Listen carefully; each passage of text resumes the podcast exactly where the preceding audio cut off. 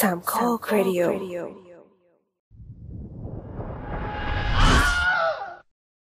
เมื่อ trailer หนัง spoil ตัวเอง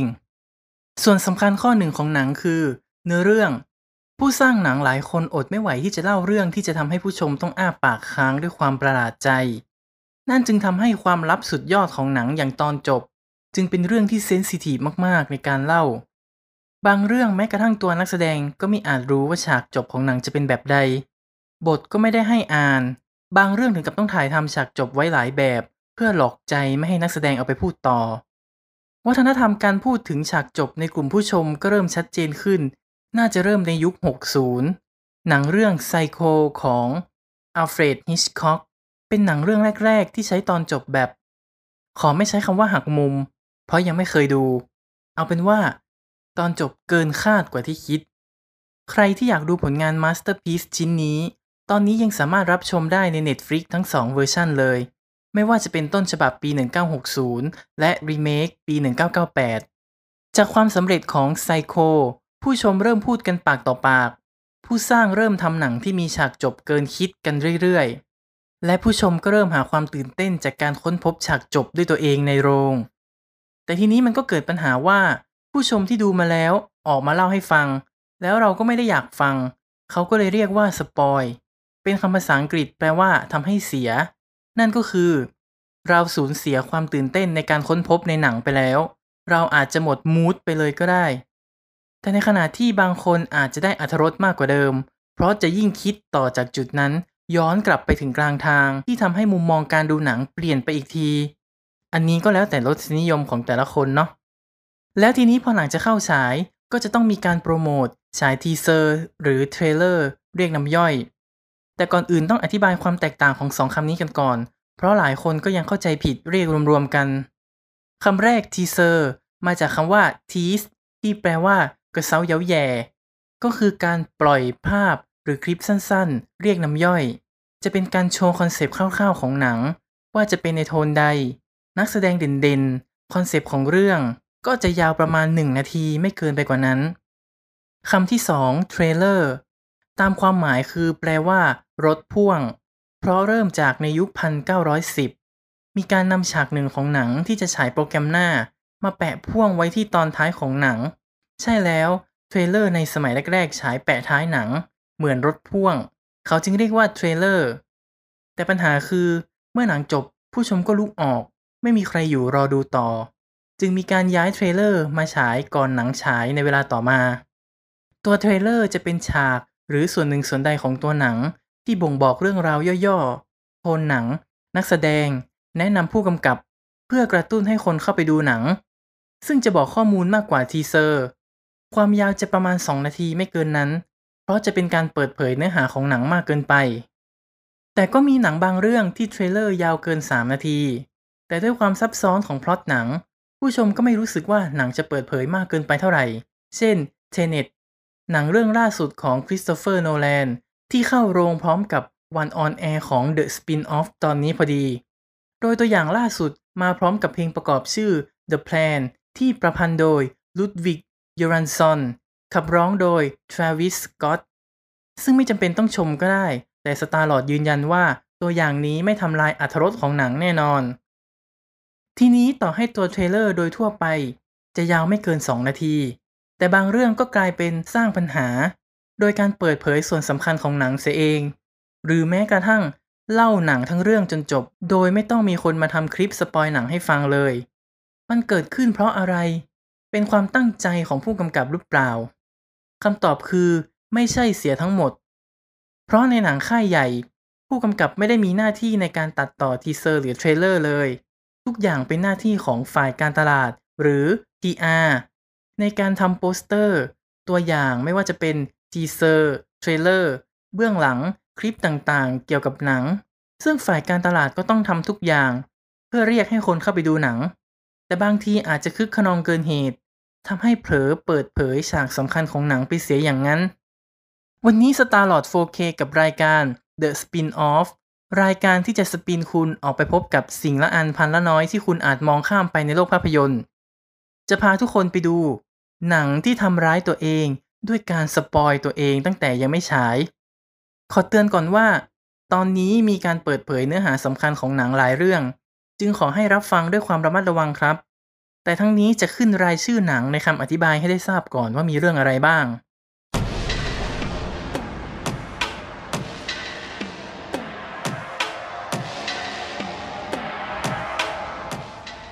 เริ่มจาก Cast Away หนังที่ทอมแฮงค์แทบจะเล่นคนเดียวทั้งเรื่อง ว่าด้วยพนักงานส่งของที่เครื่องบินตก และต้องติดอยู่บนเกาะร้าง ก็พยายามหาทางออกแต่ก็ไม่เห็นหนทาง จึงพยายามที่จะประคับประคองตัวเองไม่ให้เป็นบ้าตายไปเสียก่อน เอาเป็นว่าคนที่ยังไม่ได้ดูก็จะมีคำถามว่าทอมแฮงค์จะใช้ชีวิตอยู่บนเกาะอย่างไร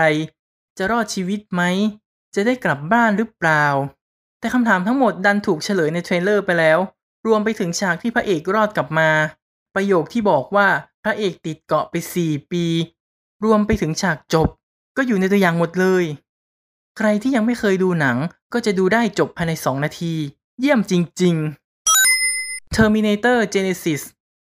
หนัง Terminator ภาครีบูตที่ไม่สำเร็จ เล่าเรื่องราวเหมือนภาคต้นฉบับ แต่มีการเปลี่ยนเนื้อเรื่องเสมือนว่ามีการเปลี่ยนแปลงไทม์ไลน์ทั้งหมดของหนัง แก่นของเรื่องคือตัวละครเพียง 4 คน Kyle Reese ถูกส่งมาจากอนาคตโดย John Connor มาปกป้อง Sarah Connor แม่ของเขา จากการถูกตามล่าและกำจัดโดย Terminator ในภาคนี้กลับกลายเป็นว่า Terminator เป็นคนดี และคนร้ายที่แท้จริง กลับเป็น John Connor เสียเอง Starlord จะไม่ขอวิจารณ์ว่าพล็อตดีหรือเหี้ยในตอนนี้ แต่เอาเป็นว่ามีตัวอย่างหนึ่ง ดันฉายภาพที่ John Connor เป็น Terminator เสียเอง และกำลังต่อยกับ Arnold ด้วย เสีย mood ไปเยอะเลยทีเดียว Spider-Man 3ต้องบอกก่อนว่าภาคนี้เอาจริง ๆ ก็อัดพล็อตเรื่องมาเยอะมากอยู่แล้ว ทั้งตัวร้ายที่มีเยอะ ตัวละครก็เข้ามาแย่งซีนเต็มไปหมด แต่จุดแข็งคือ เพราะมันมีอะไรเยอะนี่แหละ ค่ายหนังก็ควรจะเก็บไปเซอร์ไพรส์คนดูบ้าง แต่กลายเป็นว่า trailer ก็เฉลยแทบจะทุกอย่างแล้ว ว่าตัวร้ายมีใครบ้าง ความสัมพันธ์ของปีเตอร์กับ Mary Jane ก็ดี ฉากไฮไลท์ฉากไคลแม็กต่างๆ ปูมาหมดจนเหลือแค่ตอนจบที่ไม่จำเป็นต้องดูแล้วก็ได้มั้ง แค่ไปนั่งปะติดปะต่อเอาเอง ไม่ก็เดินเข้าโรงไปในช่วง 10 นาทีสุดท้ายของหนัง ก็น่าจะยังดูรู้เรื่องอยู่อะ The SpongeBob Movie Sponge Out of Water หนัง SpongeBob ที่ไม่ค่อยแมสในบ้านเราเท่าไหร่ แต่ก็มีแฟนคลับพอสมควร เทรลเลอร์โปรโมทว่าเป็นครั้งแรกที่ SpongeBob และผองเพื่อนโผล่ขึ้นมาจากใต้ท้องทะเลมาบุกบนบก บนโลกมนุษย์ และฉายภาพแทบจะทั้งตัวอย่างด้วยฉากบนบก แต่เอาเข้าจริงแล้วแก๊ง SpongeBob เริ่มขึ้นมาบนบกในองก์ที่ 3 ของเรื่อง ซึ่งนั่นก็คือประมาณ 30 นาทีก่อนหนังจบ และฉากใน trailer ก็เป็นฉากไคลแม็กอีกเยอะมาก แล้วเราควรจะรู้สึกยังไงที่ฉากบนบก ที่เราอยากเก็บมาว้าวตอนนั่งดูจริง โดนตัดมาสปอยไปหมดแล้ว เป็นเครียดเลย Carrie 2013 หนังสยองขวัญดัดแปลงจากปลายปากกาของสตีเฟนคิงเคยสร้างเป็นหนังในปี 1976 มาก่อน ซึ่งได้เสียงชื่นชมไปอย่างมาก ด้วยการเล่าเรื่องที่ชวนติดตาม และฉากคลายแม็กที่ทุกคนดูแล้วต้องอ้าปากค้างด้วยความตะลึง แต่พอมีข่าวว่าจะรีเมค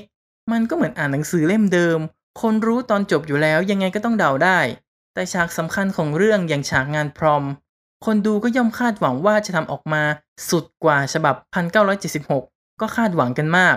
แต่ trailer ที่ออกมา เปรียบเสมือนถังดับเพลิง ที่ดับไฟแห่งความหวังลงจนหมด ด้วยการตัดฉากงาน prom มาเล่าเสียเยอะมาก จนไม่เหลืออะไรให้ลุ้นอีกแล้ว หมดแล้วสิ้นทุกอย่าง Speed หนังแอคชั่นที่ยอดเยี่ยมที่สุดตลอดกาลของ Keanu Reeves ที่ไม่ว่าจะหยิบมาดูตอนไหนก็สนุกและไม่รู้สึกว่าเก่าเลย หนังมีฉากไล่ล่าที่เป็นตำนานหลายฉาก ไม่ว่าจะเป็นในลิฟต์ขับรถเมล์รถไฟใต้ดิน มันจะสนุกมากถ้าเราไปเห็นฉากต่างๆ ด้วยตัวเองใช่ไหม แต่กับ trailer มันแย่กว่านั้นเยอะ คือไปตัดเอาฉาก peak ๆมาใส่รวมกันหมดเลย จนเหมือนได้ดูคลิปสรุปสปอยหนังใน 2 นาที ทำลาย mood การลุ้นและเชียร์เหล่าตัวเอกออกไปแทบจะไม่เหลือ หรือบางที trailer นี้อาจจะเป็นหนัง Speedเวอร์ชัน speed ก็เป็นได้ Batman v Superman Dawn of Justice หนังยอดมนุษย์แห่งปีที่จับเอาแบทแมนและซูเปอร์แมนมาต่อยกัน เพื่อตอบคำถามทางปรัชญาว่า อุดมการณ์การเป็นฮีโร่ของใครถูกต้อง และใครที่เป็นพระเจ้าลวง ในตัวอย่างแรก หนังใบ้ตัวร้ายว่าเป็น Lex Luthor คู่ปรับตลอดกาลของซูเปอร์แมน ซึ่งจากที่ดูก็พบว่าน่าสนใจมากๆ แต่พอตัวอย่างที่สองออกตามมา ก็เฉลยหมดทุกอย่างว่าตัวร้ายที่แท้จริงคือ Doomsday และการปรากฏตัวของ Wonder Woman ซึ่งทำลายเซอร์ไพรส์ในหนังไปหมดเลย แถมตอนท้ายของตัวอย่างก็เป็นแบทแมนกับซูเปอร์แมนยืนคู่กันอย่างสามัคคี ก็คือไม่ต้องเดาแล้วว่าที่สู้กันใครชนะ ดีนะที่ในตัวอย่างไม่ได้ตัดฉาก Martha เข้ามาด้วย ไม่งั้นคงไม่เหลือความตื่นเต้นอะไรอีกแล้วFree Willy หนังที่ว่าด้วยมิตรภาพของเด็กและวาฬที่ถูกจับมา ซึ่งเด็กก็อยากช่วยให้วาฬที่ชื่อ Willy นี้ได้เป็นอิสระพลอตเรื่องก็จะเต็มไปด้วยความรู้สึกอยากเชียร์ให้เด็กช่วย Willy ได้ มันก็ควรจะเป็นความรู้สึกนี้ ถ้าไม่ใช่เพราะ trailer ที่แม่งเล่าตั้งแต่ต้นเรื่องจนจบเรื่องเลย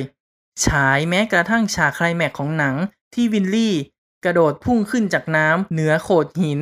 และพระเอกยืนชูมืออย่างชัยชนะ ยังฝ่ายการตลาดคงคิดว่ายัง spoil ไม่พอ เอาฉากนี้ไปเป็นโปสเตอร์หนังไปเลย พอเราเลี่ยงไม่ดูตัวอย่าง กลายเป็นว่าเห็นจากโปสเตอร์ไปอีก งงไหม งง ไปถามชาวประมงก็คงไม่เข้าใจ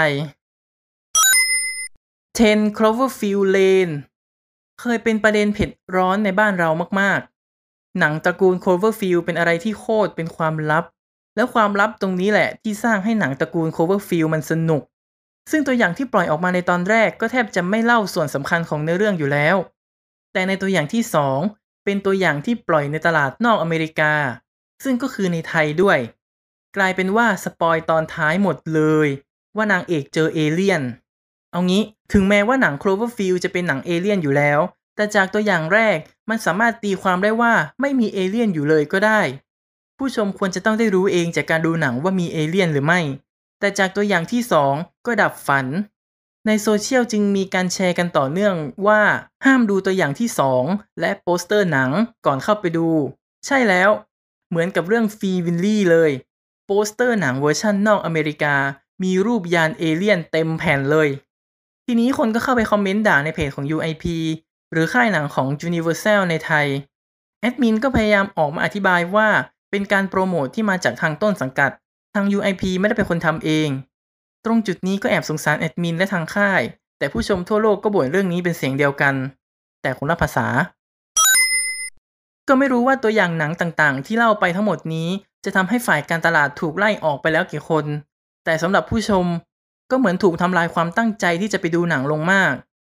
สำหรับคำแนะนำว่า ทำยังไงถึงจะสามารถชม trailer ได้ โดยไม่โดน spoil ส่วนสำคัญของหนังได้ Star-Lord บอกเลยว่า ไม่มีเลย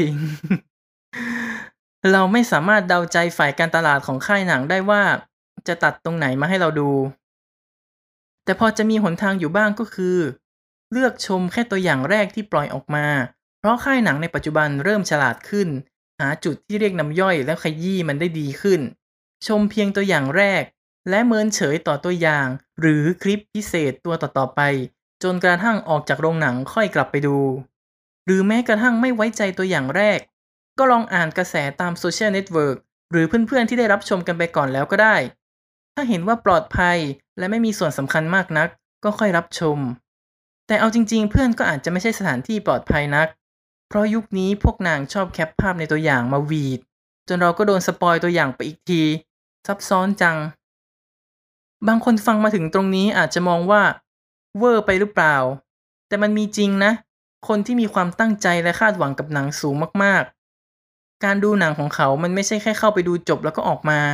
เขาคาดหวังจะได้ความรู้สึกต่างๆ ที่เกิดจากการเข้าไปค้นพบในหนังด้วยตัวเอง ได้ซึมซับความคิดและความรู้สึกของผู้กำกับที่ตั้งใจสื่อออกมา ไม่ได้เอาความรู้สึกมาให้โดนทำร้ายโดยคนอื่นคนไกล นี่จึงเป็นเสน่ห์อย่างหนึ่งของภาพยนตร์ที่สตาร์ลอดหลงไหลและชื่นชมมากครับ ติดตามรายการ The Spin-off ได้ทาง Spotify, Apple Podcast, Google Podcast, Anchor และแอป Podcast ชั้นนำที่รองรับระบบ RSS Feed พบกันวันพฤหัสเว้นวันพฤหัส พูดคุยแลกเปลี่ยนไอเดียกันได้ที่ Twitter @starlord4k @theopeningcast สำหรับวันนี้สวัสดีครับ